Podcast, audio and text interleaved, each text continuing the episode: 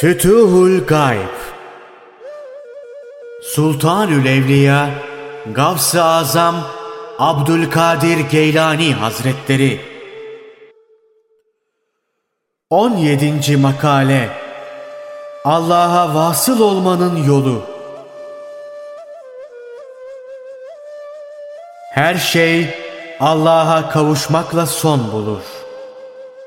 Sen de Hakka vasıl olduğun zaman manen ve maddeten tekamülünü tamama erdirmiş sayılırsın. Mevla'ya vasıl olmanın manası, halkı kalben bırakmış olmandır.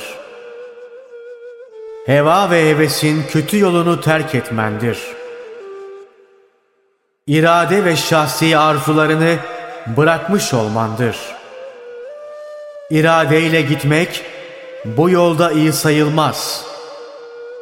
Bu iyi olmayan ahvali bırakıp Allah'ın emirlerine bağlandığın gün manevi yollar artık sana açılmış demektir.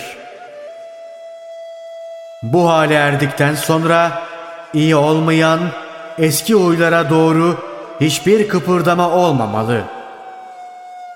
Başkası da seni alakadar etmemeli. Hakkın emri ve onun hikmetli işlerini görmelisin. Bu zikrettiğimiz hal fena halidir. Hakkın hikmetlerinde kendini kaybetmek makamıdır. Bu makama Hakka vuslat tabirini kullanırlar.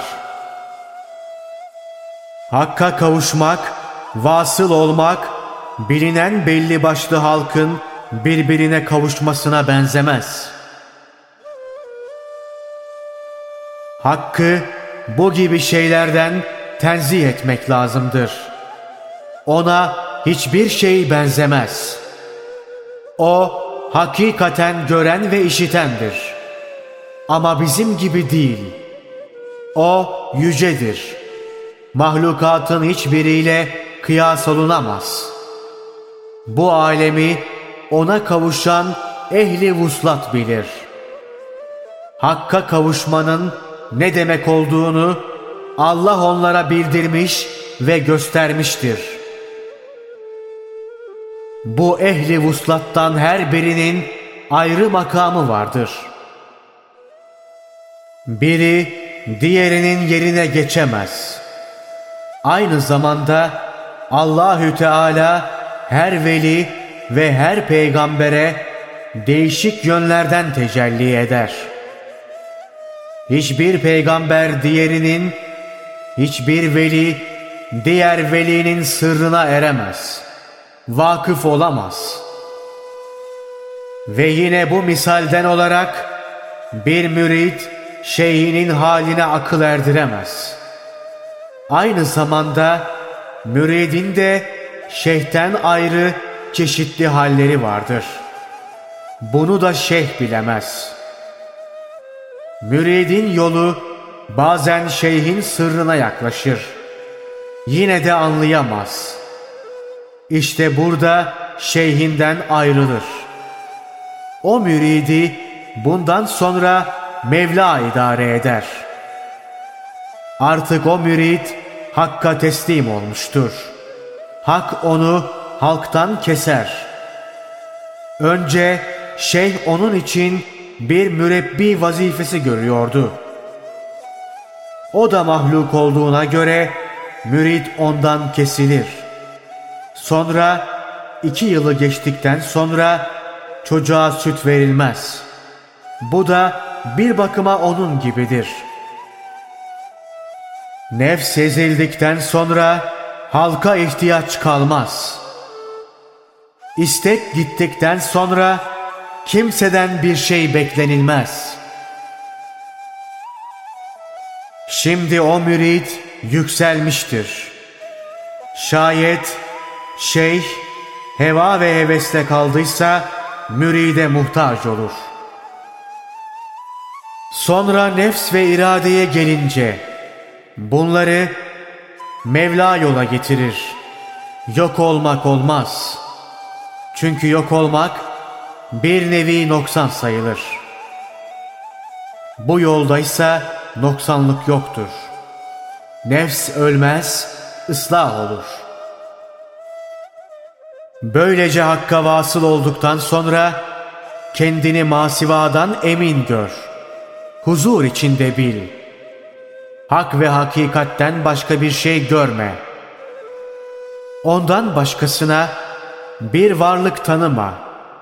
Bu yolun icabı elbette bunu gerektirir.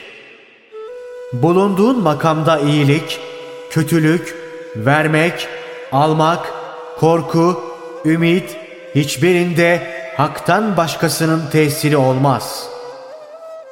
Çünkü kendinden korkanlara yine kendisi sahip olur.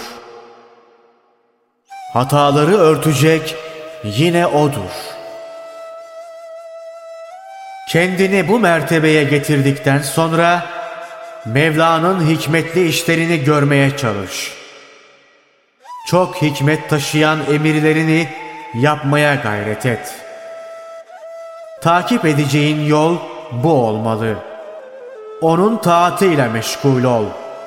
İster dünyaya, isterse ahirete ait olsun. Bütün mahluk şeylerden elini çek.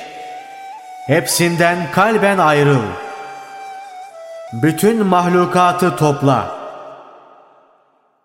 Aşağıda hikayesi anlatılacak adam gibi zavallı ve çaresiz olduklarını tahayyül et. Şanı şöhreti her tarafa korkunç bir şekilde yayılmış, emirleri kesin, saltanatı tam bir padişah. Bir adamı yakalatıyor, ayaklarına ve boynuna zincir vurduruyor.'' Sonra dalgası dehşetli, derinliğine derin, akıntısı şiddetli bir nehir üzerindeki ağaca astırıyor. Sonra çok kıymetli, yüce ve maddi bir değer biçilmesi imkansız olan tahtına oturuyor.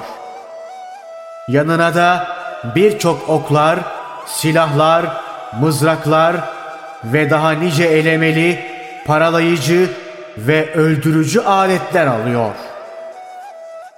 Şimdi padişah rastgele o asılmış adama okları, kurşunları yağdırmaya başlamıştır.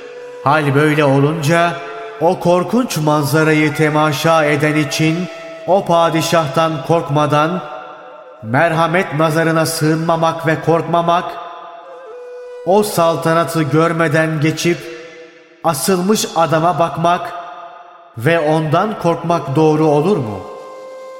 Sonra böyle bir şeyi akıl mantık nasıl doğru bulur? Hayır, hiçbir zaman doğru bulmaz. Ve seyircinin haline şu hükmü verir.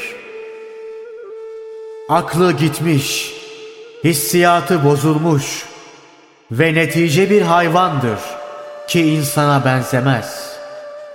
Her şeyin hakikatine erdikten sonra basiretsiz, görmez olmaktan Allah'a sığınırız.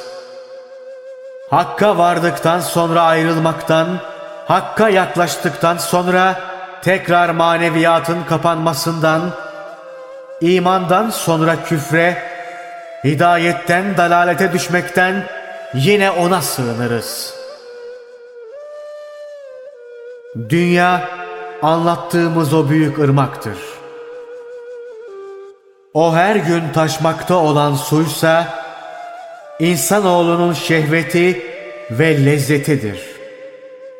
İnsanlara çarpan kötü mahluklar da o dalgalardır.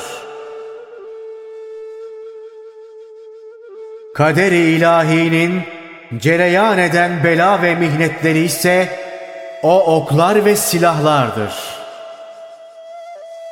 Evet, insanoğlunun başına bu dünyada en çok gelen şey bela ve mihnettir. İyilik ara sıra gelir. Fakat zahmetler, incitici şeyler o ara sıra gelen iyiliği unutturur. Ara sıra gelen hoşluklar olsa bile yine onda çeşitli felaketler gizlidir. Eğer insan ibret nazarıyla bakacak olsa, hayatın ve iyi geçimin yalnız öbür aleme mahsus olduğunu anlayacaktır. İyi inanmış olan bunu böyle bilir. Çünkü bu hali bilip anlamak, içinde yaşatmak ehli imana mahsustur. Peygamber Efendimiz sallallahu aleyhi ve sellem şöyle buyuruyor. Hayat ancak ahiret hayatıdır. Ve yine şöyle buyuruyor. Mümin Allah'ına kavuşmadıkça rahata eremez. Bu sözler imanlı hakkındadır. Ve yine buyuruyor. Dünya müminin zindanı, kafirin cennetidir. Yine buyuruyor. Allah korkusuyla dolu olan kalp hakka bağlıdır. Bu ayan beyan haberlerle beraber bu dünyada nasıl rahatlık iddia edilir? Şu muhakkak ki bütün rahatlık Allah'a bağlanmaktadır. Onun emirlerini yerine getirmektedir. Her halde ona uymaktadır.'' onun yolunda boynu eğik olmaktadır.